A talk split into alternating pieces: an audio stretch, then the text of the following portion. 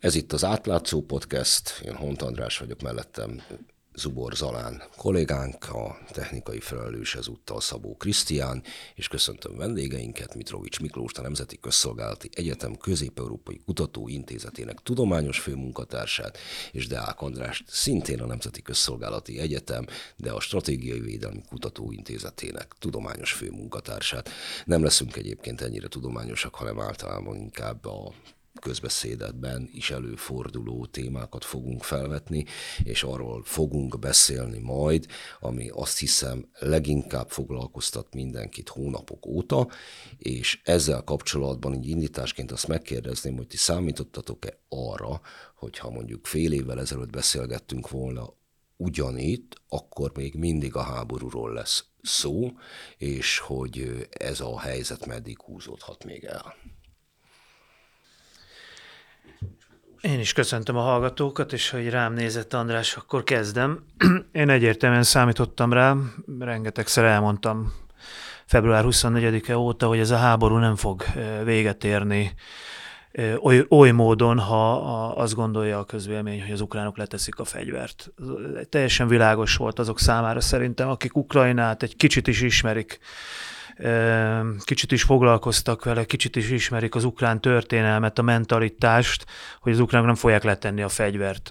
Ameddig van fegyverük, van golyójuk, addig ők harcolni fognak az utolsó négyzetcentiméterig, és hát ez beigazolódni látszik. Nem lanyhul az ukránok elszántsága, és azt kell mondani, hogy hogyha a klasszikus háborús szemszögből nézzük az egészet, tehát hogy ki mennyi területet kontrollál jelen pillanatban, akkor azt kell mondani, hogy február 24-e óta, 25-e óta az ukránok erőfeszítéseit siker koronázza, hiszen az oroszok az első napok megszállásához képest most már lassan, ha nem is, talán már több mint 50 át el is vesztették azoknak a területeknek, amiket akkor ott hirtelenjében megszereztek, és hát lényegében nem sokkal vannak előrébb az oroszok, mint ahogy az elmúlt február 24-e előtti elmúlt nyolc évben voltak. Tehát azt gondolom, hogy forgatókönyv szerint zajlik ebből a szempontból a háború, és azt gondolom, hogy ez nem is fog megváltozni. Ez a háború addig fog tartani, ameddig az ukránok tudnak harcolni, lesz mivel harcolniuk. Hát azt hiszem, igen, tehát hogy én is köszöntöm a hallgatókat. Igen, tehát abban, abban biztosan egyetérthetünk, hogy politikai megoldása az látszott, hogy nem lesz. Ha csak valami döntő katonai megoldás nincs. Tehát, hogy a kérdés az volt, hogy katonailag hova fog ezt tartani, tehát hogy tavaszhoz képest akkor még ugye az oroszok ugyan nem sikerült bevenniük Kievet, mert hát ez egy túl ambiciózus cél volt, de még lehetett azzal számolni, hogy az oroszok valami olyanféle eh, katonai fölé tudnak kialakítani, amely egy padhelyzet kialakítható valahol, és, és akkor tulajdonképpen a katonai cselekmények ugyan formális tűzszünet és formális béke nélkül, de egy ilyen álló háborúvá fajulnak. Tehát ehhez képest hiszem az a meglepetés, hogy van egy szerintem sérülékeny, szerintem gyengedest ukrán stratégiai fölény, ami érvényesül, tehát az ukránok továbbra is mennek előre, eh, az oroszoknak többet kell beletenniük, és eh, én nem érzem benne azt különben, hogy ez, majd meglátjuk, ez egy katonai kérdés, hogy ez, ez meddig tart ki, tehát nem vagyok benne biztos, hogy az ukránok itt bármeddig el tudnak menni ezzel a tempóval, de kétségtelen, hogy, hogy nem alakult ki ez a fajta katonai padhelyzet, amire lehetett volna számítani. Zalán, tőled is megkérdezem azért. Még egy kicsit visszamennék az időben. A háború kitörésekor, illetve egy kicsivel azelőtt hallhatunk azért olyan véleményeket nyugati jellemzőktől, hogy ezt a háborút az oroszok csak megnyerhetik, nem fog sokáig tartani az ukrán ellenállás, egészen szélsőséges vélemények arról szóltak, hogy ez három nap alatt véget fog érnie orosz győzelemmel, mennyire ö, lepte meg ö, azokat, akik ebben a szakmában, a stratégiai kutatói szakmában vannak, az, hogy végül is ez ennyire elhúzódott, és nem zárult gyors orosz győzelemmel. Voltak-e olyanok nyugaton, olyan elemzők, akik azért azt jósolták már az elején, hogy ez azért nem lesz olyan könnyű menet, vagy ez egy teljes meglepetés volt mindenki számára? Egy kicsit konkretizálnám, vagy tovább szőném akkor Zalán kérdését, és Mitrovics Miklóshoz fordulok, aki polonista, tehát lengyel forrásokat jól ismer, hogy van-e különbség, amikor mondjuk Lengyelországban írnak erről a területre, mint hogyha mondjuk német vagy angol nyelvterületen. Tehát Zalán kérdése körül erre vonatkozik, hogy eltére mondjuk a nyugati megfejtés, a, a mi régiónk szláv vidékeinek nézőpontjától. Mm, jó, akkor ebből a szempontból próbálok válaszolni, mert itt talán jobban is tudok rá válaszolni. Talán András jobban tud arra válaszolni, hogy nyugati stratégiai elemzők mit gondoltak erről a háborúról. Hogyha régiónkat nézzük, és mondjuk a balti államokat, illetve Lengyelországot nézzük, és ott az elemzők, hogy mit gondoltak erről. Úgy, ugye már ez tavaly december, november-decemberben már ugye elkezdett Oroszország, fel, az orosz hadsereg felfejlődni az ukrán határ mentén, tehát egyre több cikk szólt erről, egyre több, azt nem mondom, hogy tanulmány, mert ilyen gyorsan nem lehet tanulmányokat írni, de egyre több ilyen rövidebb elemzés született arról, hogy mi várható. Azért én azt olvastam ki belőle, hogy nem meglepő módon, hogy ebben a régióban, tehát tőlünk északra igenis számítottak, ezzel, számítottak erre a, a hát lehető legrosszabb sztenárióra, hogy Oroszország nem csak erőt demonstrál, hanem be is fog avatkozni. Nyilvánvalóan ennek óriási, hogy mondjam, történelmi tapasztalat óriási történelmi tapasztalat van a lengyel közvélemény, lengyel történészek, lengyel geopolitikai szakértők mögött ebben, tehát ők, ők általában saját forrásra támaszkodnak. Nyilvánvalóan már tudjuk, hogy az Egyesült Államok nagyon sok információt megosztotta a hírszerzésük által szerzett információt a lengyelekkel, de a lengyeleknek nagyon jó saját hírszerző vannak, hírszerző hálózata, ebben a poszt régióban, tehát Belarus, Ukrajnától egész Moldováig, de mondhatnám a közép-ázsiai országokat is, de itt most elsősorban a nyugati poszt országokat tekintve a lengyelek rettentő erősek, mind diplomáciailag, mind hírszerzés szempontjából. Tehát ott vannak, terepen vannak, ismerik a nyelvet, ismerik a kultúrát, ismerik a történelmet, ismerik a Kreml politikáját mozgató rugókat, tehát nekik, és hát ismerik az elmúlt 500 év, tört, 600 év történelmüket, hogy ez a birodalom általában nyugat irányba terjeszkedik, főleg akkor, ha birodalom akar lenni. Tehát ők ebből kiindulva erre számítottak. Az, hogy Ukrajnát három nap alatt térre lehet kényszeríteni, én megmondom őszintén, lehet, hogy elkerült a figyelmem, én e, e, ilyen véleményeket maximum ilyen propagandisztikus, főleg orosz propaganda e, alatt álló Hát nem ezt a Pentagonból szivárogtattak ilyesmit. Hát nyilván, de ez, ez, ez, ez abból adódott, ez bebizonyosodott, hogy egyrészt azért az orosz állam, az orosz birodalom mindig jóval erősebbnek próbálta magát mutatni a világ előtt, mint amilyen, ez most egy kiderült számunkra. Nyilvánvalóan sokan szerettek ebben hinni, hogy ez így lesz, de én Lengyelországban vagy a balti régióban nem nagyon láttam ilyeneket, akik ezt gondolták. Akik esetleg ezt gondolták, azok is abból indultak ki, hogy 2014-ben az ukrán hadsereg lényegében letette a fegyvert, átadta a Krímet, nem nyomult be a szakadárok által ellenőrzött területre, de az egy egészen más ukrán hadsereg volt. Tehát akik azt gondolták, hogy ez három nap, azok abból indultak ki, hogy mi volt 2014-ben, miközben nagyon sok minden történt 2014 óta az ukrán hadseregben, valószínűleg András nálam sokkal többet tud, ugye modernizálták ezt a hadsereget, professzionálissá tették ezt a hadsereget, NATO kiképzésben vehetett részt több ezer ukrán, egyébként pont a, a lengyelek és a litvánokkal való együttműködésben. Nyugati fegyvereket kaptak az elmúlt nyolc évben. Tehát ez egyáltalán nem az a hadsereg volt, aki azt gondolta, hogy ez három nap, az, az nem vette számításban azt, hogy, hogy mi történt az elmúlt nyolc évben Ukrajnában. És hát bebizonyosodott, hogy nagyon sok minden történt. Lehet, hogy az orosz vezetés is abból indult ki, hogy mi volt 2014-ben. Ez nyilvánvalóan egy stratégiai hiba volt részükről. Hát igen, ez ennek több dimenziója van. Az egyik valóban a katonai, ahol ö, nyilvánvaló, tehát hogy az oroszoktól úgymond hát nem tudom, hogy most ne, nem, nem, hogy is mondjam, nem ilyen rossz indulaton mondom, de hát az orosz hadsereg csalódást kelt ahhoz képest, amiket gondoltunk róla, tehát hogy úgy gondoltuk, hogy hát itt tényleg egy sokkal erősebb hadseregről van szó, miközben az ukránok meglepetést okoztak azáltal, hogy jobban teljesítenek. Én hiszem, hogy két, két meghatározó dolog volt, amivel nem kalkuláltak orosz oldalon. Az egyik, hogy nyilvánvalóan túlzottak voltak az ambíciók, tehát nem rendeltek azokhoz a korai célokhoz, hogy akkor Kievet elérik, tudom, az egész balpartot, Gyempert balpartot el tudják foglalni, nem rendeltek megfelelő katonai erőt, tehát egy ilyen bő 200 ezer fővel akarták ezt a durván ilyen 13-15 milliós régiót bevenni, amiben nagyvárosok is vannak, tehát ez eleve túlzott elképzelés volt, és szerintem azzal sem kalkuláltak, és azért ezt írjuk hozzá,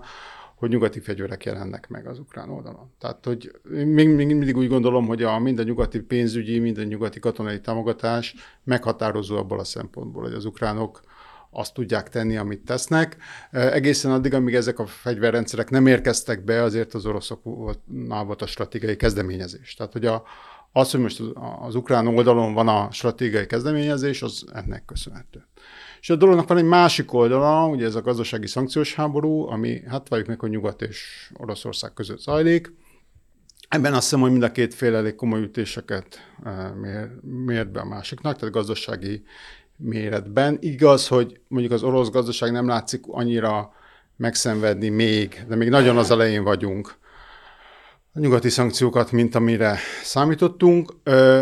Váratlan volt bizonyos értelem, hogy az oroszok visszalőttek. Ez egy nagyon komoly visszalövés a gázfegyver használata. Tehát még ha csak pár éven keresztül is had, de itt komoly GDP százalékpontokat vesztenek ezek a nyugati, főleg európai országok. Tehát ez, ez teljesen szokatlan különben, hogy a nyugati szankciós gyakorlatban az áll, a, a, a célország visszalő, 50 éve nem történt. De viszont mind a két oldalon azt látom, hogy politikailag reziliens a társadalom. Tehát, hogy nem sikerült úgymond ezt a gazdasági hatást politikai eredményekre váltani egyik oldalon sem egyelőre, az orosz oldalon azt hiszem ez egyértelmű, és Európában se látom azt, hogy mondjuk ki, kiátrálna a lakosság Ukrajna mögül, vagy Ukrajna támogatása mögül, és a szankciók mögül. És bocsánat, még ez, hadd tegyem hozzá, hogy hogyha már meglepetésről beszélünk, szerintem e, nem számolt azzal sem az orosz fél, sem mondjuk a nyugati szakértők egy jelentős része, hogy Nyugat-Európa ilyen egységes lesz a szankciók bevezetése kapcsán. Tehát ö, azt nem gondolta senki, hogy az Európai Unió és az Egyesült Államok vált vetve lényegében, most már nem is tudom, kilencedik szankciós csomagnál tart, végig tudja vinni ezeket, be tudja vezetni, lényegi ellenállás nélkül. Hát még azok is megszavazzák ugye a magyar kormány is, akik, akik ellenzik elvi alapon a szankciókat, de a magyar kormány már 2014-ben is ellenezte a szankciókat, tehát nem új dolog.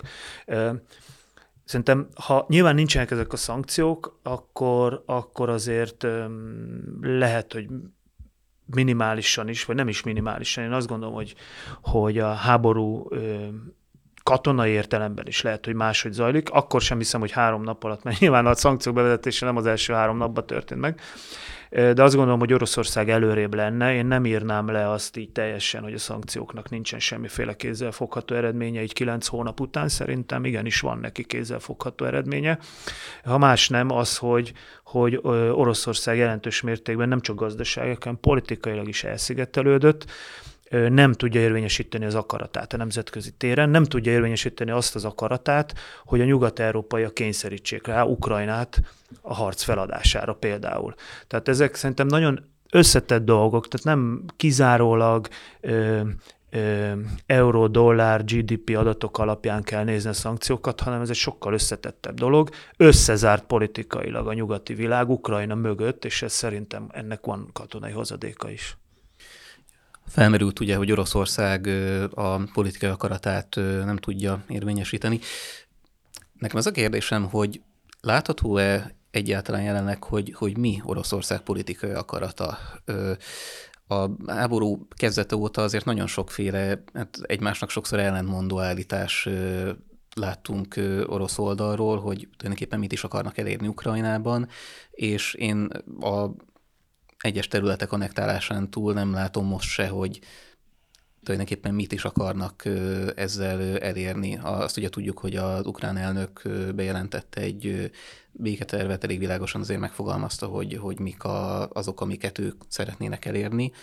Orosz részről én nem látok ilyet. Mi, le, mi lehet az, amit, ami alapján egyáltalán mondjuk tárgyalni lehetne Oroszországgal? Hát ez változik szerintem, tehát a, volt egy, egy rózsás elképzelés kezdetben. Én ma már úgy látom, hogy egyre inkább a katonai vereség elkerülése az orosz stratégiai cél, tehát hogy valami akár szimbolikus győzelmet fel tudjanak mutatni, és azt tudják mondani, hogy akkor itt, itt, itt, itt véget ért. Tehát nem, nem nagyon látok olyan kezdeményezést az orosz részről, a katonai részről, ami arra utalna, hogy át akarják venni érdemben a katonai kezdeményezést, vagy ezzel olyan károkat tudnának okozni az ukrán hadseregnek, hogy ők feladnák. De még az elektromos hálózatnak a támadását is inkább abból vezetném le, hogy ilyen eszközeik vannak. Ezt tudják csinálni, nem abból, hogy ezzel valami konkrét, jól felépített stratégiai célt követnének. Ilyen eszközöket kaptak, ezeket tudják bemérni, ezeknek tudják a lokációját, ezt tudják csinálni. Ezeknek a támadásoknak egyébként katonai jelentősége van? Sok nem. Tehát, hogy ugye nagyon könnyű károkat okozni egy elektromos infrastruktúrában, és nagyon nehéz, majdnem lehetetlen azt teljesen kiiktatni. Tehát egész egyszerűen vissza lehet ezt eh, építeni, még a pénzbe kerül, időbe is kerül. Nyilván iszonytató szenvedést okoz, eh, fennakadásokat tud okozni különben a logisztikában, eh, egy csomó területen. Nagyon kevés olyan történetet tudok, hogy egy elszánt társadalmat, amely katonai ki akar tartani, ezzel pusztán meg lehetne törni. Hallottam én példákat, ugye például ö, Szerbiában a Balkán háború alatt a NATO úgy tudom, hogy támadott ö, elektromos ö, infrastruktúrát, ö, azt hiszem az öbölháború alatt szintén ö, Irakban ilyen célpontokat támadtak, ö, tehát mi a különbség a, akkor és ezek között a katonai között? Értelemben, katonai értelemben egyetlen infrastruktúrán támadásának van értelme, ez az olaj azt lőtték is különben már sokkal korábban, tehát azt elég, elég szisztematikusan az olajtárolókat és a, a, az egész infrastruktúrát, átrakodókat már tavasszal lebombázták ukrán oldalon. Egy háború iszonytató mennyiségű olajigényel járt, tehát ez egyik legnagyobb fogyasztója az olajnak a, a, a hadsereg. Ehhez képest másodlagos az összes többi. Tehát az elektromos a, a földgáz, Nyilván lehet, tehát mondjuk a vasutakat átmenetileg meg lehet bénítani. Itt egy, ugye, hát bizonyos mértékig ugye a, a, a ez gyakorlatban úgy néz ki, hogy lehet a, az erőműveket is bombázni, ezeket nehezebb, mert ezek valamennyire védve vannak, tehát ez egy ilyen épületben belül vannak, a hozzátartozó kiszolgáló infrastruktúra az mellékes. Ami nagyon sérülékeny, ezek az úgynevezett alállomások, ez is mondjuk helyenként változik, hogy mit jelent, ezeket úgy kell elképzelni, mintha egy közúti forgalom csomópontja lenne. És általában az a reziliencia, hogy elkezdik egy, ezt széttelepíteni, tehát hogy nem egy helyre van lerakva, vagy ki van a mezőn, és akkor ha 100 méterrel odébb raknak egy transformátort, 100 méterrel odébb egy relét, 100 méterrel odébb egy, átját, egy, egy átadót, akkor már sokkal nehezebb ezt, e, ezt szétlőni. Tehát előbb-utóbb szerintem itt föl fog épülni ukrán oldalon egyfajta reziliencia erre, és sokkal több rakéta kell. Már most látszik külön, hogy egyre komolyabb fegyvereket kell bevetni, hogy ugyanazt az eredményt elérjék. Fájdalmas szenvedést okoz, katonai eredményekre konkrétan szerintem nem biztos, hogy váltottunk. Hát térjek vissza egy picit az eredeti kérdésre, hogy mi Oroszország célja és mit sikerül megvalósítani. Azt gondolom, hogy ugye van egy, volt egy stratégiai cél, Ugye ez a belorusz, ukrán, moldáv és egyéb posztszovjet országok, ezek Oroszország számára kimondottan is, a 2010-es évek óta kimondottan is életfontosságú érdekövezetek. Tehát a stratégiai cél Ukrajna visszatérítése mind politikai, mind katonai, mind gazdasági értelemben Oroszország mellé. Ugye önként ezt eh, nem akarta Ukrajna, kétszer ezt kinyilvánította 2006-ban és 2014-ben is, maradt ez a, ez a megoldás. Na most ehhez persze űrügyeket gyártottak, amiket már 2014-ben is hallhattunk, orosz kisebbségvédelem, Ukrajna NATO csatlakozásának megakadályozása, a Szevasztopoli kikötő, stb. stb. Ezek már 2014-ben is gyenge lábakon álló érvek voltak, most pláne azok.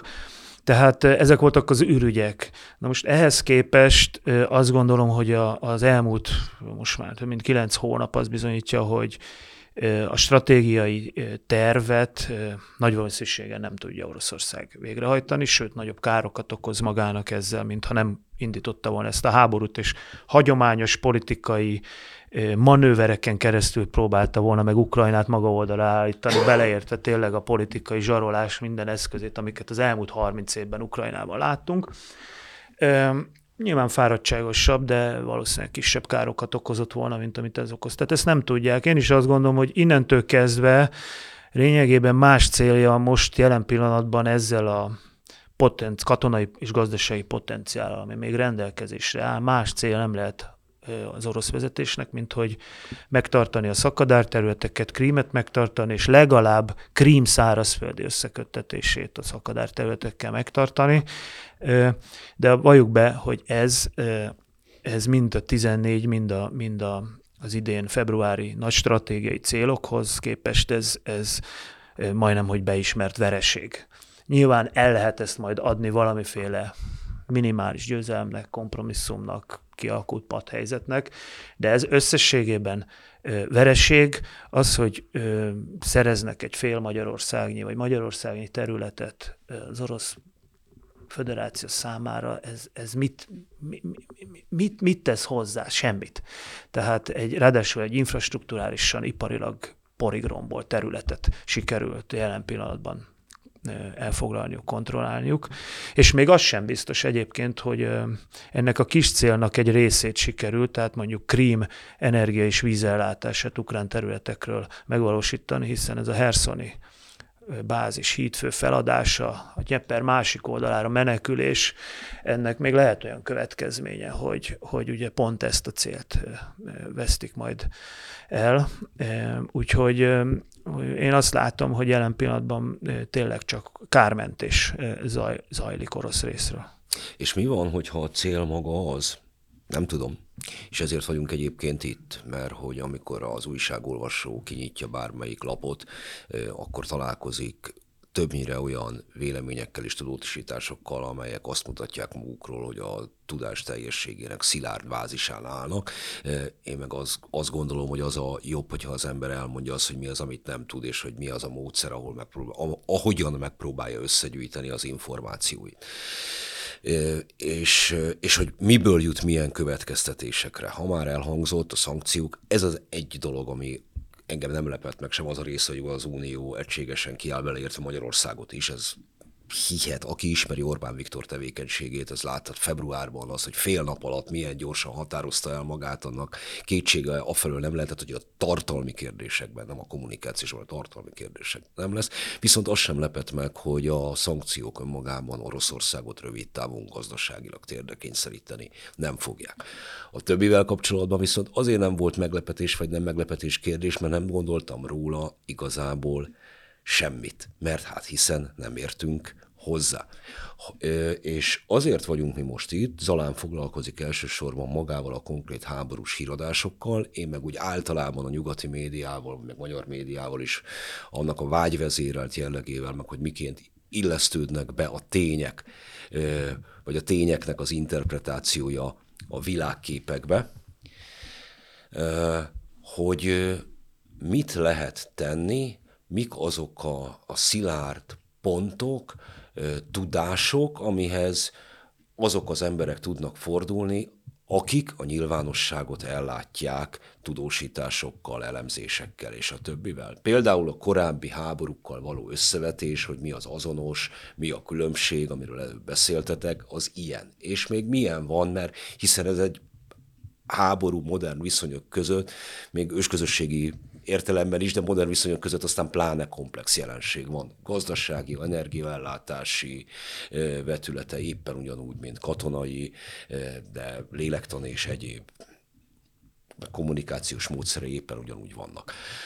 Szóval, hogy nektek, mint mind a ketten tudományos kutatóként, milyen olyan tanácsotok van, hogy miként kezelje az ember a forrásokat, és milyen, milyen olyan tudományágakhoz, ismeretekhez forduljon, amikor a témával akar foglalkozni, ha nem is tudományos, de mégiscsak professzionális szinten. Hát engem kérdezel, megmondom őszintén, hogy mivel alapvetően történész vagyok, és főképpen a hosszabb távú folyamatok érdekelnek, hogy mi, miért, hogyan történt, tényleg minimum legalább 10-20 éves, vagy 50 éves periódusokban. E, én, én az első két hónap után úgy döntöttem, hogy nincs nagyon értelme annak, hogy napi szinten minden egyes Twitter bejegyzésnek utána járjak, hogy ez most igaz vagy nem igaz. Teljesen fölösleges a nagykép szempontjából. Nagyjából kirajzolódtak az erőviszonyok, nagyjából lehetett látni, hogy ki mit akar, nagyjából lehetett ennyi idő alatt látni, hogy mi a felállás, az erőviszonyok tényleg, hogy néznek ki, ki kit támogat, ki kit nem támogat, van-e a szankcióknak közvetlen hatása, vagy nincsen, mire van igazából hatása. Tehát ha az ember egy kicsit hátrébb lép, és tényleg elkezdi csak azokat a forrásokat nézni, amelyek szakértői szinten születnek, és olyan, olyan információforrásokat használnak fel az elemzéseikből, amelyek egészen biztosan hát ha nem is a legtitkosabb titkosszolgálat, hanem a titkos szolgálatoknak ugye vannak olyan információk, amik azért a közvélemény felé is eljutnak, de legalább szűrtek, többszörösen ellenőrzettek, és megbízhatónak tűnnek. Ha az ember csak ezekre támaszkodik, itt sem kell természetesen mindent elhinni, hiszen ők is tévedhetnek, bennük is lehet vágyvezérlet, bármi. Tehát ez, ez, ez tagadhatatlan egy ilyen esetnél, amit mindenki a bőrén érez. De mégis azt gondolom, hogy inkább ezeket érdemes olvasni. Azért szerintem a közösségi médiában, vagy különböző kutatóintézetekben, mint ahogy itt a Andráséké, vagy Lengyelországban a, a keleti tanulmányok intézete, amiket közzétesznek, ezek, ezeket érdemes inkább olvasni, és leszűrni azt a véleményt, hogy igen, de hogy ez több hónapon keresztül végül is mi az irány, merre haladunk. És akkor így nem éri az ember, embert meglepetésként, hogy az ukránok Harkivnél előre nyomulnak, Hersonnál előre nyomulnak, mert ezek valahogy benne vannak a sorok között. Ha tényleg elveszik az ember a mindennapos Twitter, Facebook hírekben, hogy itt felrobbantottak valamit, ott az oroszok visszatámadtak. Én rengeteg ilyet hallottam a ismerőseim közül, meg kollégáim közül is, hogy hogy lehet ezt szűrni. Mondom, a legjobb úgy, hogyha hogyha nem is nézi az ember. Teljesen fölösleges szerintem. Egyébként, amikor a történész kutat egy régi kort, akkor sem foglalkozunk minden egyes napi ügyjel. Nem is lehet. Egyrészt nincs róla forrás, másrészt, ha van is, mit mond az nekünk? Az összképről.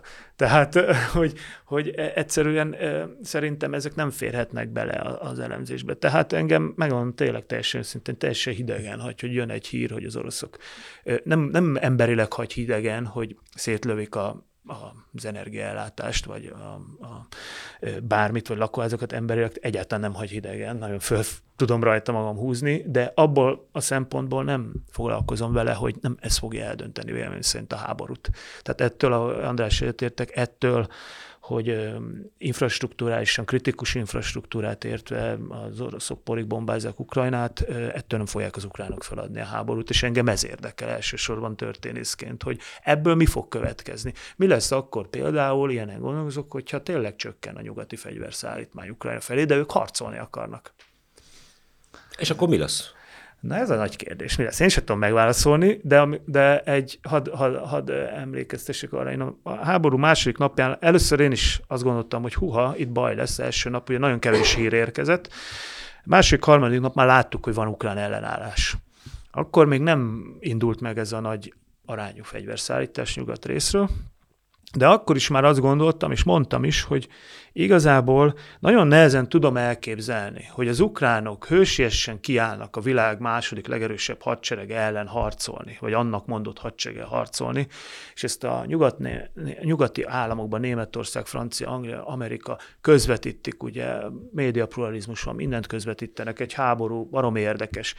És az ottani politikusok erre azt fogják mondani, hogy ez nem a mi ügyünk, miközben ö, már látszott, hogy társadalmi ö, szerveződések ö, jöttek létre, elkezdenek gyűjteni az ukránoknak, stb. stb. Ez politikailag szerintem nyugaton felvállalhatatlan, hogy van egy, egy ekkora nemzet, aki harcol az oroszokkal.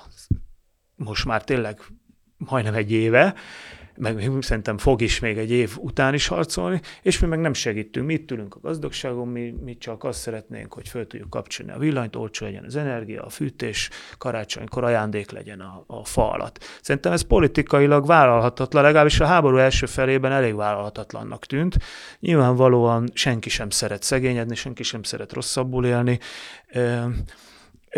nyugati gazdag társadalmak is megérzik ezt, de én még mindig azt gondolom, hogy ez még mindig nem akkora életszínvonal visszaesést eredményez, hogy, hogy fel kelljen adni ezt a, ezt a politikát. Ebben lehet, hogy tévedek, de én még azt látom, hogy ez kisebb veszteség, mintha, mintha morálisan egészen biztosan, mint hogy azt mondanánk, hogy ennyi volt, addig harcoljatok, ameddig az utolsó golyótok ki nem fogy a puskátokból, és onnantól kezdve vége. Igen, Kíváncsi hát- lennék, hogy melyik nyugat-európai politikus meri ezt felvállalni. Igen, tehát mind a, mellett, mind a mellett én úgy gondolom, hogy ez egy nagyon költséges háború a nyugatnak is. Tehát a, ugye a, a gázra tudok számokat mondani, tehát tényleg az a helyzet, hogy mondjuk az energiaimport számla még egy olyan viszonylag jó jóléti társadalomban is, mint Németország, ebben az évben valószínűleg a GDP ilyen 5-6 ával magasabb lesz. Magyarul minden megtermelt jövedelem többletjövedelem, amit a németek termelnek, az kimegy az országból az energia. Magyarország esetében, különben Lengyelország esetében is azért az magas árakat fizetnek, vagy ezekben a kelet-közép-európai országokban ez még magasabb, mert alacsonyabb az egyfőre jutó GDP, és adott esetben adott esetben simán lehet, hogy egy ilyen eladósodási pályára jutunk, függetlenül attól, hogy kapunk EU pénzt, vagy nem, mert az csak egy kis csepp a forró kövön. Tehát olyan országok, mint Moldova, vagy Észak-Macedónia már most ugye földbe álltak, Észak-Macedóniának augusztusig 13% ponttal magasabb volt az energiaimport számlája idén, GDP százalékban, mint 19-ben az utolsó békeévben. Tehát, hogy ezek pillanatokon belül tönkre fognak menni azok az országok. Ez egy, igenis, ez egy olyan következmény, amit az oroszok okoznak, nem lehet, elő, nem lehet az oroszokról érdemben erről tárgyalni, tehát hogy e tekintetben szerintem az orosz szankciós politika elhibázott, mert, mert nincs egyszerűen egy ilyen struktúrál dialógus, tehát nem azt mondják, hogy figyeljetek, hogyha nem adtok az ukránoknak fegyvert, akkor majd kaptok több gázt, tehát ugye be, nem is hiszi el nekik senki egyrészt, másrészt ugye ez így nincs kimondva, de egy kifejezetten egy ilyen nagyon komoly károkozás van. És akkor ennek ugye van egy kisebb elem, de azért ezt is érdemes megemlíteni, hogy ugye fél év alatt az ukránoknak adtunk 100, majdnem 100 milliárd dollárt támogatást, 90 pluszt. Tehát egy évben ez simán föl fog dagadni ilyen 160-170 milliárd, ez mondjuk egy két iraki háború költsége. Most ugye, és akkor fel kell tenni a kérdést, hogy és akkor ezt meddig bírjuk főleg úgy, hogy közben nincsen, van, van, egy, van egy effektíve egy ilyen recessziós állapot, és itt ugye azért vannak problémák, még az amerikaiaknál is azért ez mondjuk a katonai költségvetésnek már egy tetemes hányada, ők is aggódnak például, hogy az olajárakra milyen hatást gyakorol. Tehát Nyugat-Európa és az USA között volt egy nagyon komoly vita az európai olajszankciókról, hogy az úgy nem jó, mert akkor nagyon fölmegy az olajár globálisan. Ők beszélték rá ugye a nyugati közösséget, hogy akkor inkább legyen valami más. És hát Európában is azt látom, hogy most felajánlott a bizottság 18 milliárd eurót, ez a töredéke annak, ami azt hogy egy tizede, amit kb. Ukrajnába bele kéne rakni évente. Tehát hogy nem, nem az van, hogy akkor most letettük az asztalra már a 23-ban szükséges volument, hanem, hanem ilyen kalapozás van, és a tekintetben valóban én, én úgy gondolom, hogy ez egy, ez egy nagyon fontos kérdés, igen, hogy annak ellenére, hogy ez egy lose-lose helyzet orosz meg európai oldalon, ki kitartóbb ebben az ügyben, kinek, ki elszántabb.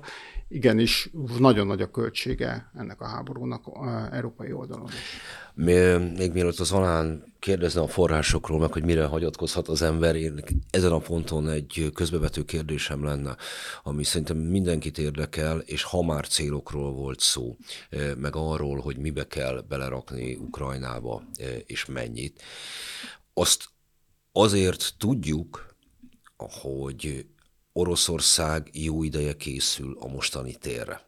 Tehát, hogy arra, hogy ez akár változást eredményezhet, vagy legalábbis olyan helyzetet, amit még korábban nem tudtunk modellezni. Nem akarok jóslásra kérni ugyan senki, de csak jelezni szeretném amit előbb mondtam, hogy miért vagyunk itt, bennem például ezzel kapcsolatban hatalmas kérdőjel van. Én például még ilyet soha nem láttam, és szerintem egyébként a világ sem látott ilyet. Az orosz üzenet kvázi az Ukrajnának, hogy meg fogtok fagyni. Ki tud ebből jönni Ukrajna? Miként? Milyen végkifejletek lehetnek ebben? Mi, mi, mi az, amit figyelni kell nekünk menet közben? Miből lehet baj, és így tovább? Egyáltalán jól látom-e, hogy ez egy, egy krízis helyzet, és hogy ez, a, ez az előttünk álló pár hónap döntő? Uh-huh. Az ukránoknak annyiban előnyük van, hogy ők, ők háborúban vannak, és ez nyilvánvaló. Tehát az európai társadalmak nem olyan, nincsenek annyira súlyos helyzetben, ellátásunk van, viszont nem gondoljuk úgy, hogy háborúban vagyunk. Tehát a nagyon nagy hányada számára ez egy ilyen, hát igen, tehát közvéleménykutatásban ezt mérik különben, tehát hogy kapásból tavasszal volt egy olyan közvéleménykutatás, hogy mit támog, kik mit támogatnak, mit akar, igazságot vagy békét. Azt akarja, az igazság az azt jelentette, hogy akkor a, a győzelemig támogassuk az ukránokat, vagy inkább legyen béke bármi áron, akár az ukránok területvesztessége árán is. És az európai közvélemény amúgy kiállt a szankciók mögött, de alapvetően békepárti volt. Tehát úgy inkább azt mondták, hogy hát nem baj, hogyha az ukránok egy kis területet tesztenek. Egyedül azt hiszem, pont a lengyeleknél hát, volt ez pont fordítva, a baltiak, baltiakat nem érték.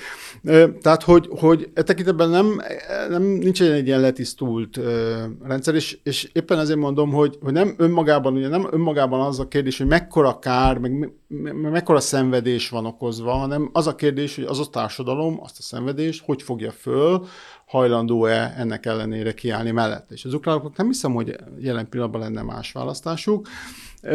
A nyugatiaknak az a szomorú helyzet, hogy azért van. Tehát ők mondhatják azt, hogy nagyon elég volt. És ezért, ezért mondom azt, hogy döntő, hogy milyen a nyugati támogatás az ukránok mögött az elkövetkezendő években. Erre mondom én azt, hogy ez morális kérdés is. Tehát uh, nyilván ott a kettő két serpenyőben ez van, hogy meddig hajlandó finanszírozni Európa és az Egyesült Államok. A másik oldalon meg az van, hogy morálisan mit vállal fel, hajlan, vagy oda dobja-e Oroszországnak Ukrajnát, az ukrán nemzetet, az ukrán népet, ha már ennyit szenvedett, és ezt, ezt fel tudja dolgozni. Ugye Európa már nagyon sokszor volt ilyen lelkismertő válságban, tehát mondjuk a második világháborút nem kell senkinek eh, elmondani, vagy különösen a német nemzetnek, hogy ez mit okozott. Eh, én nem vagyok benne biztos, hogy ez, ezt nem, kellene, ezt nem, nem kell komolyan vennünk a, az elemzésnél. Én, én komolyan veszem, szerintem ez eh, szerepet játszik abban, hogy Európa még mindig támogatja, és én egyébként ezzel vitatkozom. Persze, soha nem kellett ennyit költeni Európában egy olyan háborúra, amit nem Európa vív, vagy nem az Európai Unió tagállamai vívnak, ez való igaz. De ez még mindig, én azt gondolom, hogy történelmi léptékben kis ár ahhoz képest, hogy mennyit nyerhet Európa és a, és a nyugati értelembe vett demokratikus világ azzal, hogy ezt az orosz birodalmi törekvést végül is az ukránokkal visszavereti. Mert azért ne felejtsük el, ha már nagy, én szerettem a nagy képet, tehát ez, ez a háború, ez, ez, ez most mi itt 2022-ben elemezzük, de ez nem 2022-ről szól. Ez arról szól, hogy van egy birodalmi gondolat, ami mindig sokkal erősebb az orosz nemzeti gondolatnál. Talán a Jelcin korszak első évei voltak kivételek, amikor talán a nemzetépítők voltak Oroszországban döntő pozícióban. ne felejtsük el, hogy ez a birodalom kétszer összeomlott, 17-ben és 91-ben. 91-ben nagyon összeomlott ez a birodalom. Igaz, hogy ez a Szovjetunió képében volt birodalom, de ez történelmileg teljesen jogfolytonos birodalmi gondolat szempontjából az előtte lévővel. Nagyon összeomlott. Gondoljunk bele, hogy az orosz határ az lényegében visszament a 17. századi nyugaton legalábbis a 17. századi határok közé. Ekkora veszteséget nem könyveltek el 17-be se az oroszok, vagy akkor az orosz birodalmi gondolat, most így mondom, nem orosz politikusokról beszélek. És eltelt 30 év, nyilván a jelcén időszak alatt szó nem lehetett arról, hogy ebből valamit visszavegyenek, volt a 2000-es években egy gazdasági felfutás, ami tényleg 10 év alatt több mint 100%-os GDP növekedést okozott Oroszországban, egyfőre számítva, és, és a gazdasági globális világválság 2008-2009 után én azt gondolom, hogy ott volt egy, egy váltás az orosz politikában, amikor azt mondták, hogy, hogy sérülékenyek vagyunk, most van pénzünk, Látszik, hogy egy világgazdasági válság is Oroszországot nagyon keményen érinti, ne felejtsük el, hogy talán Oroszországot érintette a második legjobban ez a válság, visszaesés tekintve. Elkezdték a hadsereget, a titkosszolgáltat, a rendőrséget pénzelni, az, az egész 2010-es évek első fejében az orosz büdzsében óriási részesedést kapott a korábbiakhoz képest ez, ezek a, az ágazatok, miközben persze ott is lehetett volna oktatás, vagy egészségügyet, vagy, vagy a technológiai hátterét az országnak fejleszteni, nem ezt fejlesztették. Ez, egy, ez az utolsó visszavágása szerintem ennek a birodalomnak.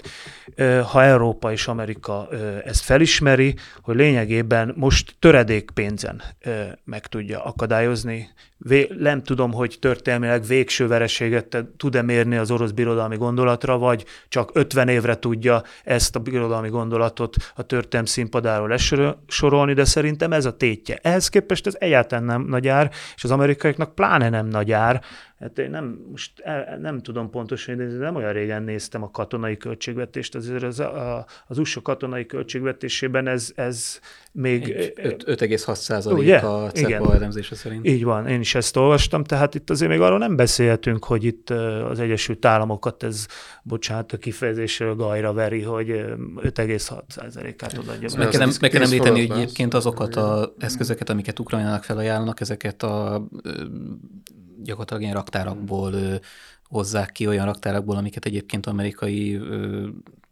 külföldi missziókban valószínűleg már nem is használnának. Tehát itt olyan eszközökről van nagy rész szó, ami hát nem a legmodernebb, hanem a, gyakorlatilag ez a, ez a tartalék, ez a másodvonal fegyvereit jelentik. Érdekes egyébként, a, amit mondott egy ilyen mentalitásbeli dolog, hogy Nyugat-Európa azért többször került már olyan helyzetbe, hogy valak, hogy egy keleti országot úgymond odadobtak egy agresszorhatalomnak, és ez erre akár mondjuk hivatkoznak nyugati politikusok, hogy emiatt nem szabadna mondjuk Ukrajnát is odadobni.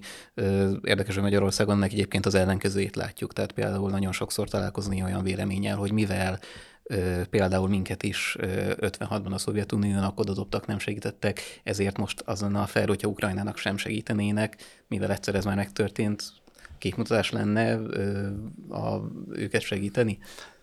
Valami ilyesmi. De erről csak nagyon röviden, hát ez, ez nyilván ez már egy történet hamisítás kategóriában megy, hát nem 56-ban dobtak oda a szovjeteknek minket, hanem, hanem 45-ben, 45-ben Jaltában, és nem csak minket, hanem az egész régiót függetlenül attól, hogy ki melyik oldalon állt a háborúban, ugye a lengyelek mond, panaszkodhatnának erről a legjobban. Hát nyilvánvalóan a lengyelek érvelésében ez egy hangsúlyos jelem, hogy Európa hányszor hagyta, hogy e régiót az orosz birodalom benyelje, de a lengyel történelem ugye éppen idén van a 250. évfordulója Lengyelország első felosztásának 1772 ben történt, tehát nekik tör, komoly történelmi tapasztalatik vannak, és hát Nyugat-Európa általában nem segített ezeken a régiókon, vagy ezen a régión. Én, én nagyon remélem, hogy a történelem ennyire, ennyiszer nem ismétli meg önmagát, de ez természetesen csak egy óhaj részemről. Valahogy, valahogy azt látom én, hogy a magyar társadalomban az meg pont az, az óhaj, hogy ismételje meg önmagát, történj meg mással is az, ami velünk már egyszer megtörtént, vagy nem is egyszer. Hát én nagyon nem szeretném, hogyha a magyar társadalomban tényleg ez lenne az uralkodó nézet. Biztos vagyok benne egyébként nem uralkodó nézet, tehát mondjuk ez, mm. ez, a, ez ami ugye amiről beszéltünk itt, hogy amikor találkozunk egy véleménnyel, akkor az mennyiben általános, vagy mennyiben kuriózum, és ezt azt hiszem, hogy mi, tehát a sajtót értve ez alatt nem tudjuk helyén kezelni, de a sajtó egészére, tehát Los Angeles-től Kisinyovig, mert hogy ugye alapvetően a szenzációban, meg az extremitás megmutatásában vagyunk érdekeltek, és nem különösebben abban, hogy a roppant unalmas arányokat tárjuk elő. Igen, de bocsánat, ugye másik érv lenne igazából szerintem helytálló, csak ugye, az, mert ugye van egy másik érv is, hogy itt nem csak erről van szó, hogy hogy ki legyen itt az erősebb Európában, Oroszország, vagy az EU és ez a régió ki tartozzon. Azért itt arról is szó van, hogy ki milyen politikai rendszerben szeretne élni egy nyugati értelmevet demokráciában, vagy egy keleti értelemben, mert önkényben, autokráciában.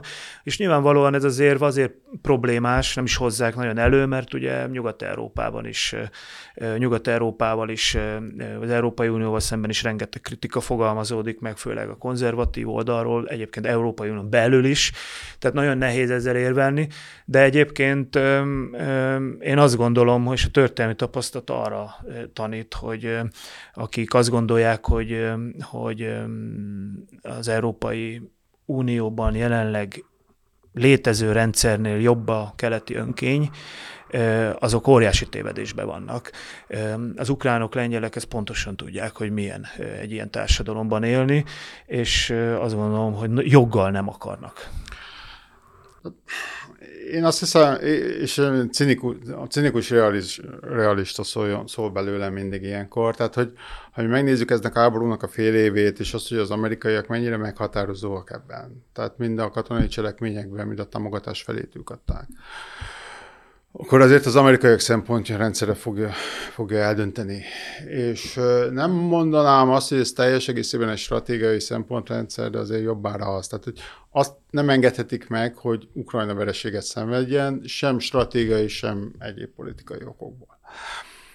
De láthatóan például ugye olyan eszközöket azért nem adnak az ukránoknak, amivel nyerhetnének egyértelműen. Tehát, hogy itt azért vagy, vagy túlzott sebeket okozhatnának az oroszoknak. Tehát, hogy a felszínen tartják az ukránokat, van egy ilyen gyenge, gyenge fölény, de azért nem, nem ész nélkül mentek bele ebbe a, a konfliktusba. Tehát amit az amerikaiaknak ugye meg kell válaszolniuk, több kérdés, de mondjuk az egyik legnehezebb kérdés talán az, hogy mit csináljunk a legyőzött agresszorra minden háborúnak ez a, a egyik legnagyobb kérdés, hogy mi legyen Németországgal. A második világháború, tehát hogy mit csinálunk az oroszokkal, e, azok után, hogy Hát mit se döntötték el, hogy mit csináljanak az afgánokkal ott a végén. Igen, tehát hogy, hogy, hogy mi, még az sem biztos, hogy győzünk, tehát hogy még, még ez sem, e, én azt mondom, hogy most inkább az ukránoknak áll a zászló, de ez nem egy lezárt meccs szerintem de, de ezt, ezt ugye meg kell válaszolni, illetve azt is meg kell válaszolni, hogy azért vannak költségei az amerikai oldalon, tehát van nyereség, igen, ez el van mondva, hogy Oroszország meggyengült, szerintem már nagyon jelentősen meggyengült, és főleg, hogyha még egy kialakul egy béke, vagy egy tűzszünet mondjuk úgy, de mondjuk a szankciós rendszerben tartható, akkor gyengén is tartható hosszú ideig, tehát belakható a ketrecbe, Saddam Hussein ellen is azt csinálták,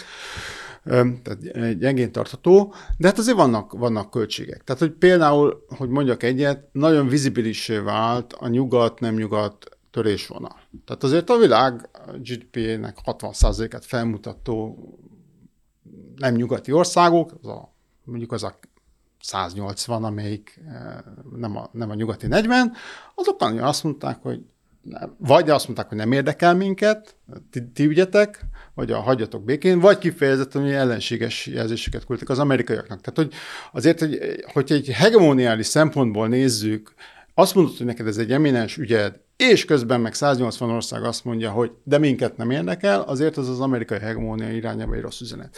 Nem Kínáról szól. Az amerikaiak főlensége Kína, ez egy melléktörténet, és megint négy évük elmegy azzal, hogy egy melléktörténetbe be vannak ragadva, ott viszi a politikai különben katonai erőforrásaikat is, miközben nekik Kínával kéne foglalkozni, ebben nincs benne. Tehát, hogy, hogy nem egyértelmű amerikai stratégiai szempontból sem szerintem ez a képlet, és tekintetben én még azért várok, szeretném látni, hogy mi lesz onnan a, a, az üzenet, a mondás. Most láthatóan a kifárasztás zajlik talán mindkét oldalon, az oroszok próbálják az európaiakat és az ukránokat, a nyugatiak pedig az oroszokat kifárasztani. De akkor, bocsánat, akkor végül is azt mondod, amit én is gondolok, hogy csak nem mondom, hogy nem érdeke persze annyira meggyengíteni az Egyesült Államoknak Oroszországot, hogy Kínát még jobban helyzetbe hozza ezzel. Ugye Oroszország valamiféle egyensúlyt is képezhet Kínával szemben, nem? Hát, ez igen. ellen Kissinger hadművelet, tehát amikor nem Kínát el, igen, igen, csak erősítik a Szovjetunióval még nagyon messze hogy... vagyunk, tehát, messze. tehát hogy ez most, most úgy nem látszik összeállni. Most ez egy ilyen zavaró zörej ebben az amerikai-kínai meccsben, ami, ami nem ide élik. Oké, okay, egy ilyen, hogy is mondjam, a kisgonoszt, a kisgonoszt jól megvertük, letakarítottuk átmetileg, különben nem hiszem, hogy De várj, várj, várj csak a megvertük, az ugye már azt jelenti, hogy a saját határaiba szorítottuk vissza, tehát Oroszország területe még hát mindig egy centi harc, egy centi terület. Igen, az, az egy jó kérdés, hogy, hogy a, a megvertük, az, az jelenti azt, hogy elfogadható-e ukrán területvesztesség. Ukránoknak nyilván nem, de hát amerikai szempontból ez egy, ez egy jó kérdés, tehát ez, ez mit jelent. Megvértük a tekintetben, hogy hát tulajdonképpen a hadseregüket, a tisztikarukat, az állományt, azt, azt egész egyszerűen felemésztette ez a háború, tehát hogy az orosz hadsereg ez most nem nagyon lesz a konvencionális, ezt majd újjá kell építeni. Politikailag hihetetlen renomévesztességük van, teljesen el vannak szigetelődve, tehát ebből kijönni, ez egy évtized minimum. Tehát, hogy a krimi háború után voltak ilyen helyzetben, ott Gorcsakovnak ez egy kemény bő évtizedbe került, hogy Oroszországot valahogy visszahozzák, pedig az nem volt egy rossz időszaka Oroszországnak, úgy gazdaságilag meg egyébként. Tehát, hogy ez egy, ez egy, ez egy komoly csapás már így is, ez mindenképpen megvan, hogy meddig érdemes elmenni ebben meglátjuk. Én ma még nem látom ennek a, az ügyeit. Szerintem azért valamikor le akarják ezt zárni. Tehát nem akar ebbe beleragadni így. Nem feltétlenül biztos, hogy az amerikai érnek. Kicsit beszéljünk a, a magyar álláspontról a konfliktusban. A kommunikációs szinten azért nagyon nagy különutasság látszik, már a legelején ö, ki volt ö, mondva egy ilyen kampányüzenet is lett az az üzenet, hogy ebbe ö, a háborúban nekünk úgymond nem szabad belekeverednünk. Ö, feltenném a kérdést, hogy belekeveredtünk-e végül, ö, és ha igen, akkor a melyik oldalon ö, egyáltalán, ö, illetve hogy lehetséges egyáltalán ö, teljesen ö, úgymond függetlennek maradni. Én mondjam, hogy... Hát szerintem bele, mi belekeveredtünk, tehát teljes egészében benne vagyunk, hát az, az árhatások azok ugyanúgy e, érnek minket, e, egy kicsit jobb helyzetben vagyunk talán az orosz kapcsolat megtartása végén, átmenetileg szerintem, átmenetileg ellátásbiztonság tekintetében, de ugyanúgy például az, hogy az oroszok kiszállították a közép-európai gázpiacot, effektíven nincs elég molekula, ez ugyanúgy érint minket, tehát mi betáplálásunk harmada hiányzik a jövő évben még most még nem látjuk honnan tudjuk beleszedni. Ez a szankciók miatt van egyébként? Nem, ez az orosz vagy... gázelzárás. Hát az oroszok szankciói miatt vannak, amiket ugye nem tudjuk, hogy pontosan miért is vannak, és mit akarnak vele elérni. Belekeveredtünk egy ilyen stratégiai nyugat-orosz küzdelemben, hát valamiféle hintapolitikát e, folytatunk most, és nem tudjuk, hogy ez meddig folytatható így.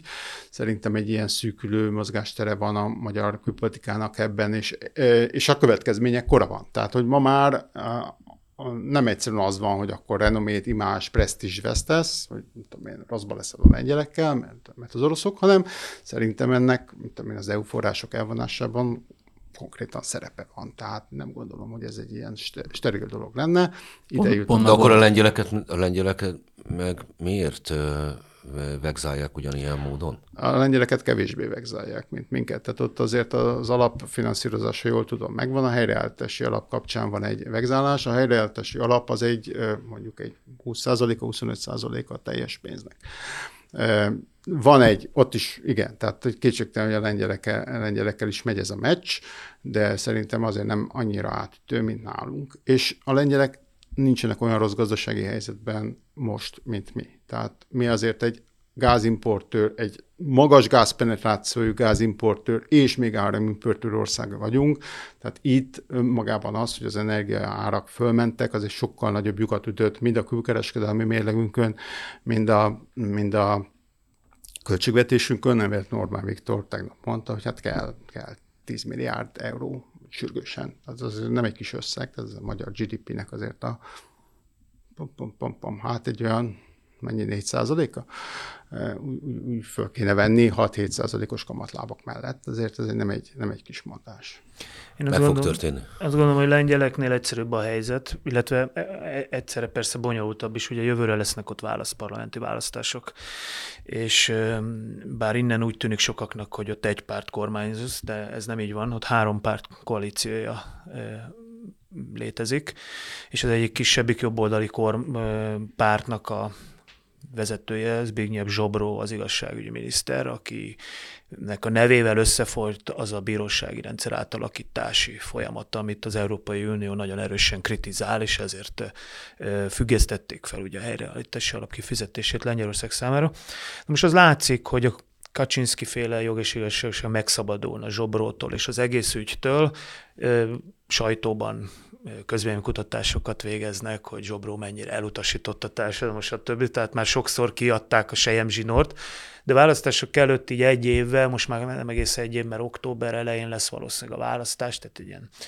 10-11 hónappal kisebbségi kormányzásba menni veszélyes. Fennáll az esélye annak, ha Zsobrót kiteszik a kormányból, az EU-s pénzekért cserébe, a kisebbségi kormányzásba kerülnek. Nyilvánvalóan a PISZ meg szeretné nyerni a jövő évi választásokat. Én azt gondolom, hogy kivárás zajlik, ugye néhány százalékon múlik, Lengyelországban arányos választási rendszer van, tehát egyáltalán nem biztos, hogy a PISZ kisebbségből meg tudná nyerni újra a választásokat. Úgyhogy itt kivárás van, meglátjuk, hogy ez milyen befolyással lesz az EU-val való tárgyásokra. Szerintem próbálják ők is elmagyarázni Brüsszelben, hogy miről van szó. Nyilvánvalóan Brüsszelt ez annyira nem érdekli, hogy most a PISZ nem akarja elveszíteni a választásokat, de itt ez áll mögötte, hogy valójában ők már szabadulnának ettől az ügytől. Nekik is kell a pénz nyilvánvalóan a háború költségei miatt, az infláció miatt és egyéb okokból is. De azt gondolom, hogy, ha vissza lehet térni egy pillanatra a magyar külpolitikára, hogy ez az egyik legnagyobb stratégiai veszteség, hogy a, a lengyel szövetség az, az nem azt mondom, hogy elveszett, mert nyilván vannak a két kormányt összekötő érdekek. De hogy megroppant, az egészen biztosan látható, és az is látható, hogy a lengyel kormány minden egyes találkozónál bármit is mondanak PR-ban, a különböző sajtótájékoztatókon, vagy az MTI híreiben bármit olvashatunk, ez egészen biztosan látszik, és tudható, hogy minden egyes tárgyásokon a magyar kormányt arra próbálja rávenni a lengyel kormány, hogy változtassa meg a magatartását Ukrajnával szembe, és vegye ki jobban a részét Ukrajna támogatásából. Ezt a magyar kormány hárítja folyamatosan, minden szinten, államfőtől miniszterelnöki és egyéb szakminisztériumi vagy államtitkársági szintig, de nagyon erősen érződik ez már a kulturális, tudományos kapcsolatokban, a hétköznapi életben is, hogy Magyarországról minden tekintetben abszolút a nagyon pozitívból egy erőteljes negatív vélemény alakult ki a lengyel társadalom rétegeiben, és hát én ezt mondjuk személyesen is nagyon sajnálom, de szerintem ezt nagyon sajnálhatja a magyar külpolitika is, mert Lengyelország valóban is stratégiai szövetséges. És a régióban azt gondolom, hogy a háború után is az egyik legfontosabb állam lesz, akire csehek, szlovákok, baltiak figyelnek, tehát azt hiszem, hogy nekünk is érdekünk lenne. Háború után, hol tartunk? Még attól találkozunk háború után a kehelyben. Látszik-e a mostani magyar külpolitikában, és most konkrétan mondjuk a külügyminisztérium tevékenységére gondolok, koncepció lehetséges-e, hogy ők valami olyasmire számítanak, hogy a, amire akár még lehet is esély, hogy például elapad a nyugati segély Ukrajnának, hogy valamilyen fordulat áll be, és akkor majd mi leszünk abban a helyzetben, hogy a Oroszországgal van egy fenntartott kapcsolatunk, és ezt már ki tudjuk használni. Lehetséges, hogy valami ilyesmiben gondolkodik a magyar külpolitika? De magam részéről nem szoktam nagyon magyar külpolitikával foglalkozni, így lengyel-magyar reláción kívül azt gondolom, hogy lehet ilyen, sőt, biztos van is ilyen álláspont, hogy előbb-utóbb ennek valahogy véget fog vetni. Hát András is itt elmondta, hogy nyilván Nyugat-Európának, Amerikának sem érdeke hosszú távon ezt fenntartani, tehát ez legitim nagyon, hogy mondjam, pragmatikus álláspont lenne, ha ez így van. Nem tudom pontosan, hogy így van-e, de, de el, tudom, el tudom képzelni, hogy, hogy ebből indulnak ki, hogy előbb-utóbb ennek vége lesz. Én azt gondolom, hogy nyilván előbb-utóbb vége lesz, csak, csak és amikor vége lesz, az egy jó lesz nekünk az, hogy a mi gyakorlatilag utolsóként fenntartottuk oroszokkal kapcsolatot, hangsúlyoztuk azt, hogy a fegyverszállításokat azokat le kéne állítani, mert úgymond elhúzzák a háborút. Ez, ez, ez nekünk egy pozitív dolgot jelenthet a végén? Hát nyilván az or- magyar-orosz viszonylatban pozitív dolgot jelenthet, gondolom erre épít a magyar stratégia, ha van ilyen stratégia.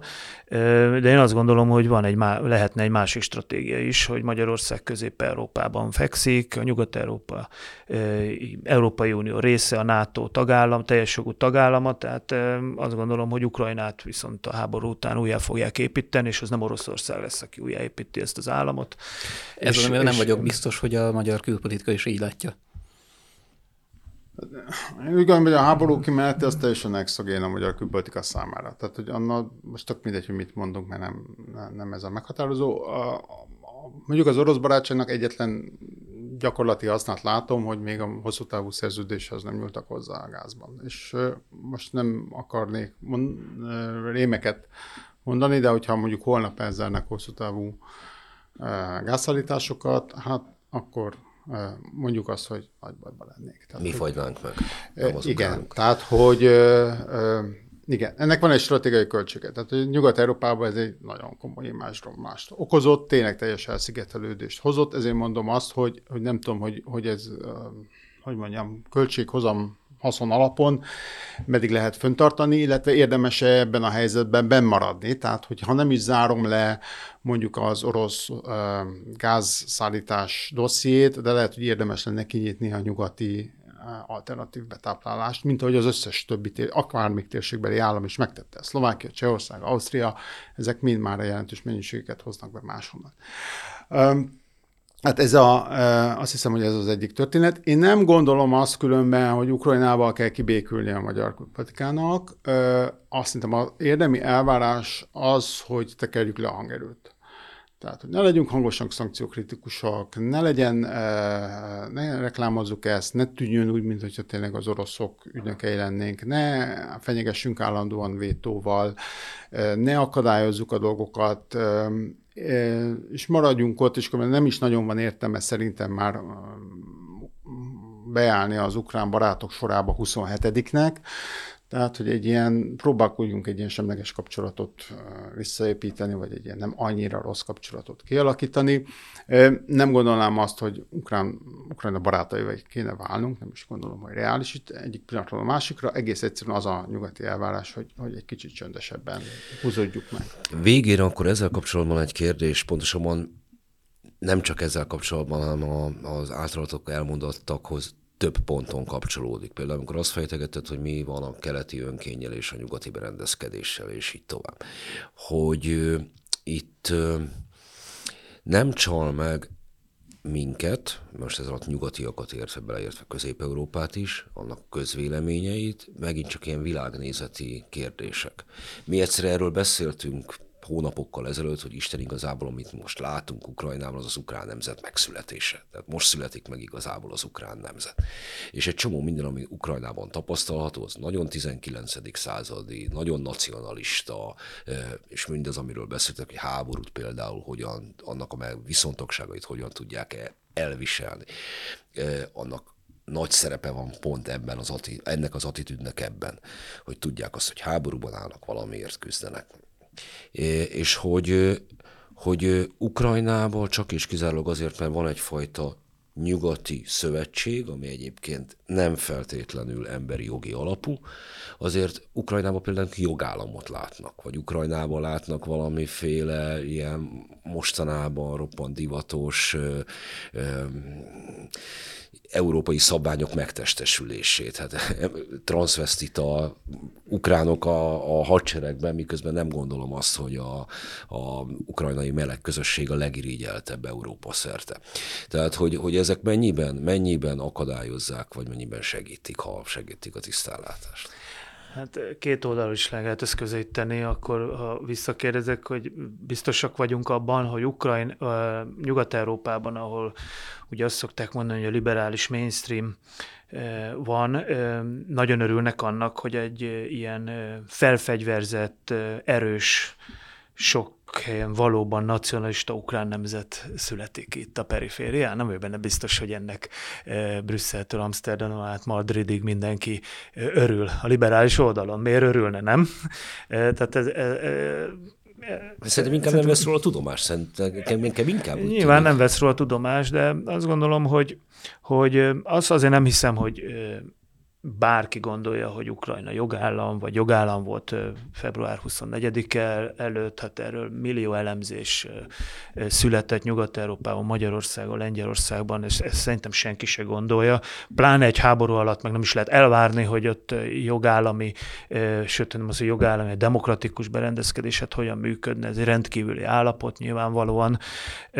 Nyilván arra kell törekedni, hogy majd a háború után egy újjáépített Ukrajna az inkább európai berendezkedést kövesse, mint a, mint a keleti. De azért ne felejtsük el, hogy könnyen kritizáljuk Ukrajnát, de elfelejtjük azt, hogy 30 évig az oroszok minden egyes parlamenti választásukban, minden egyes elnökválasztásukban beavatkoztak, megpróbálták pénzzel, médiafölénnyel, zsarolással, fenyegetésekkel az ő embereiket pozícióba juttatni. Ne felejtsük el, hogy a, az ukrán oligarchák, a háború előtti oligarchákról beszélek, nagy része ö, orosz párti volt, vagy oroszokhoz volt bekötve, ö, ne felejtsük el, hogy az orosz titkosszolgálat milyen erőteljesen dolgozott ennek az államnak a szétbomlás. Ismerünk ilyeneket a történelmből, hát a lengyel-litván államot nem egyik napra másikra osztották fel a szomszédai, hanem előtte másfél évszázadon át mindenféle módszerrel, uralkodó választásban, reformok megakadályozásával, stb. stb. beavatkoztak, gyengítették folyamatosan. Tehát az ukrán állam ugyanezt élte túl az elmúlt. Nem akarom az ő bűneiket vagy hibáikat kisebbíteni, de azért ez nem egy, egy teljesen független orosz befolyástól létező ukrán államot az elmúlt 30 évben sem. Ez, ez a végkimenetele, amit most látunk, ami itt, itt, itt zajlott. Úgyhogy nagyon sok reform megtörtént Ukrajnában, egyébként az orosz pártinak, nem fekete-fél a történet, az orosz pártinak tartott Viktor Janukovics elnökség alatt tárgyaltak le az EU-val egy csomó fejezetet, ugye a társulási szerződés aláírásával. Tehát sok minden történt Ukrajnában, történhetett volna sokkal több minden is, csak ha van egy olyan szomszédai állnak, amely nem érdekelt abban, hogy ez egy demokratikus, jól működő, prosperáló ország legyen, mert egyébként az orosz birodalmi gondolatnak mindig, alter, mindig attól féltek egyébként a lengyelek és az ukránok szerintem, hogy alternatívát, pozitív alternatívát nyújt az orosz lakosság számára. És ezt, ezt, ezt mindig minden eszközzel megpróbálták akadályozni. Tehát nem gondolom, persze nem, nem volt jogám Ukrajna, reméljük, hogy kikeveredik ebből a háborúból olyan formában, hogy lesz erre lehetősége a történelemben. És akkor még egy Végszóként még ezt megkérdezném, hogy történelmi párhuzamok alapján, hogyha egyáltalán mondhatók ilyen párhuzamok, látszik-e, hogy egy békés rendezésre később milyen megoldás lehet? Van, van-e olyan mondjuk történelmi helyzet, ami a mostanihoz hasonló, és az alapján látszik-e, hogy például akkor hogyan sikerült abból kijönni, hogyan sikerült a háborút lezárni?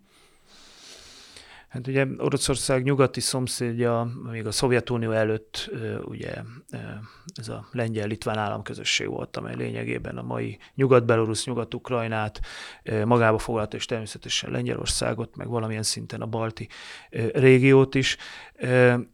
Soha nem született megállapodás, tehát oda-vissza területszerzések zajlottak évszázadokon keresztül, még orosz birodalom fel nem számolta a nyugati szomszédját.